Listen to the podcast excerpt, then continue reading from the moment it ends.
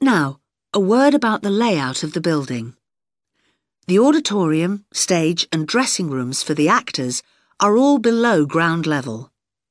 Here on the ground floor, we have most of the rooms that the public doesn't see.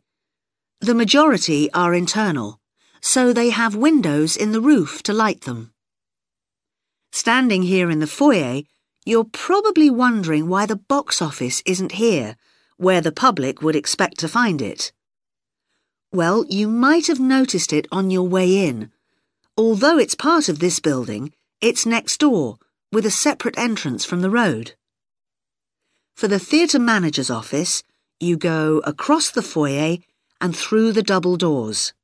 Turn right, and it's the room at the end of the corridor, with the door on the left.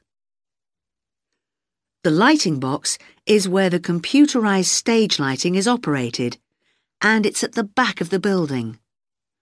When you're through the double doors, turn left, turn right at the water cooler, and right again at the end.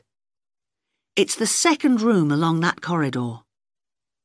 The lighting box has a window into the auditorium, which of course is below us.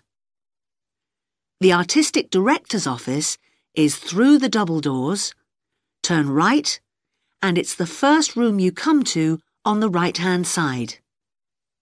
And finally, for the moment, the room where I'll take you next, the relaxation room. So, if you'd like to come with me...